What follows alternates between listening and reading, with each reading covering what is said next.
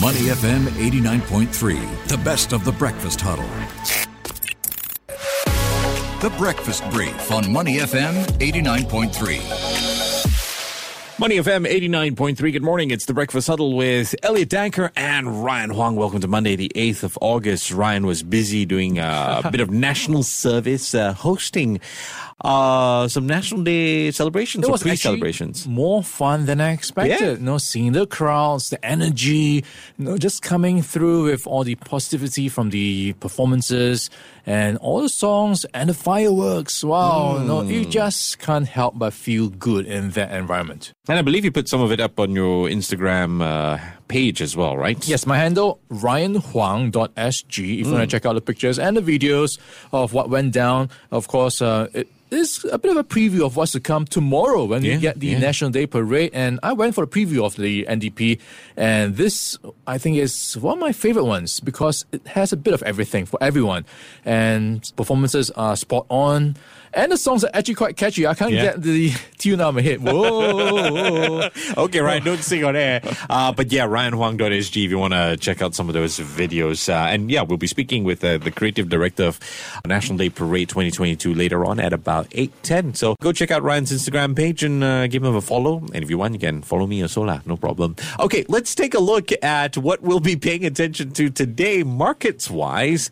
We did have uh, some positive news over the weekend. And from what I'm gathering, this is not going to be too challenging moving forward.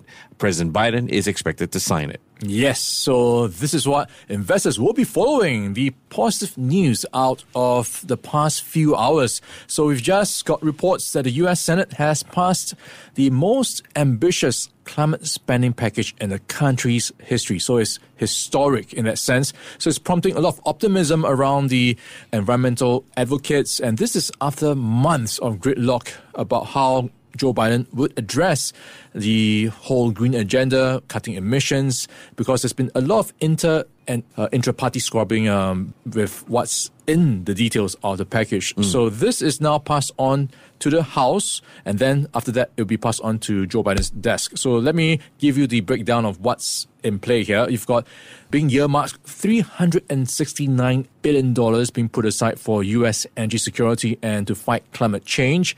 And this finally came about after nearly one and a half years of intra-party squabbling about the scope of the bill, what it will cover, uh, especially a lot of resistance coming through from the Republicans about how this package included tax hikes that would kill jobs in the middle of a recession. Right. So that's been a point of contention. But on the flip side, you've got at least some Democrats saying, hey, this is going to mean it will future proof the US economy by creating the jobs of the future and also create green jobs. So that's one area of debate that will continue, I believe, for a long time to come. Uh, so for now, it is um, passed 51 to 50, the Yeah. tiebreaker from Kamala Harris. Yeah. So that's what um, will be in discussion in the coming weeks as we see it head towards uh, Joe Biden's desk after passing the House of Representatives.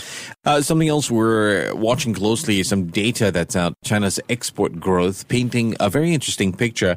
And mind you, this is on the back of the fact that we had some COVID scares. We were expecting potential Shanghai-like lockdowns, although that came under control. Uh, what numbers are we looking at? Yeah, I would say it's a double dose of good news. So you have the package being passed by Senate, and that's going to be good news for solar panel makers, anyone who's in the green business, and then you have some good news for almost everyone else. Mm, mm. This is where we have China's export numbers coming in unexpectedly better than what people are looking out for. So we had in July a reading of 18%. That's better than the June reading of 17.9%.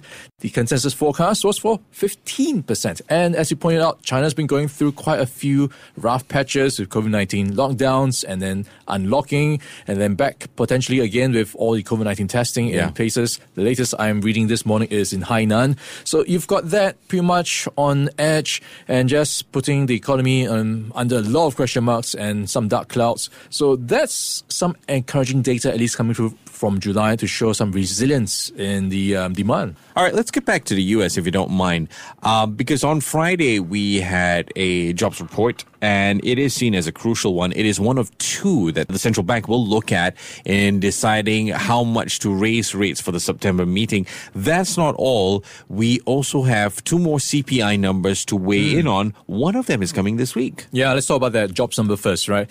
528,000. That is more than double what the consensus forecast was Yeah. looking out for. Hey, more than double. Are we in a recession or not? Uh, yeah. So the jobs market says no. So this is where that debate continues. Are we in a recession? Some numbers say yes, some numbers say no. So this will continue to play out as we look for more data. And this week we have a couple of data points to continue that debate.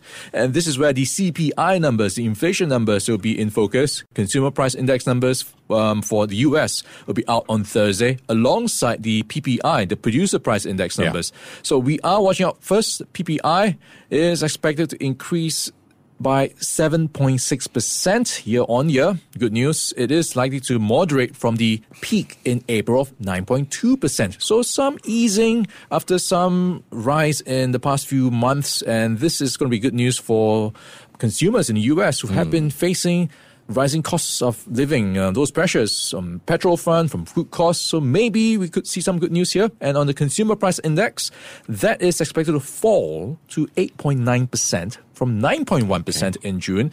So that's also a reflection of how things may be in some fashion plateauing or easing up on the inflation front. All right. Uh, we are going to turn our attention now to the UK. We're expecting second quarter GDP numbers. This is coming out this week. It is out this week, and this is going to be off the back of last week's BOE rate hike. Ah, I yes. think you and Jingle are talking about this. Yeah. It was the biggest rate hike, 50 basis points, first time in 27 years. And this, of course, means higher rates, which could put a spanner in the works when it comes to economic growth. Yeah. So right now, the projection is for the second quarter to come in at 0.1% contraction. So if we get this rate hike coming through and playing out and maybe even more rate hikes to come, then the next quarter is going to be even more challenging. And already the BOE has warned that a recession is on the horizon. For sure, for sure. Uh, let's wrap it up quickly with this one. I'm not sure if it's a fun one. Elon Musk is still fighting with Twitter. So in this episode of Elon Musk versus the world, he is trying to take on the CEO of Twitter. Yeah, Parag Agrawal.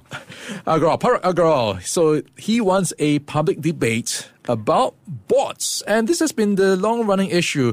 How many bots are there really in the Twitterverse? Yeah. So this has been a point of contention um, that's been holding back the buyout or the buyover by Elon Musk over Twitter. So he says, no, there are more bots than what Twitter is claiming or admitting mm, to. Mm. So he's saying, hey, let's have a debate, a public debate once and for all to just sort this out between the CEO and Elon Musk. And this will, well, he wants a war of words pretty much. Yeah. And it is interesting to see how he is still pushing on because he was giving all these rhetoric about, hey, this is not a deal for me. I don't want it anymore. But then here he is again, trying to ease himself back into the conversation to say, hey, maybe I want a deal after all, and I want to get it sorted out. Well, I mean, you, you go to court, your court date gets pushed forward. Okay, I might as well have a public debate. Uh, I wonder how much of it's face saving. To listen to more great interviews, download our podcasts at moneyfm893.sg or download our audio app. That's A W E D I O. Available on Google Play or the App Store.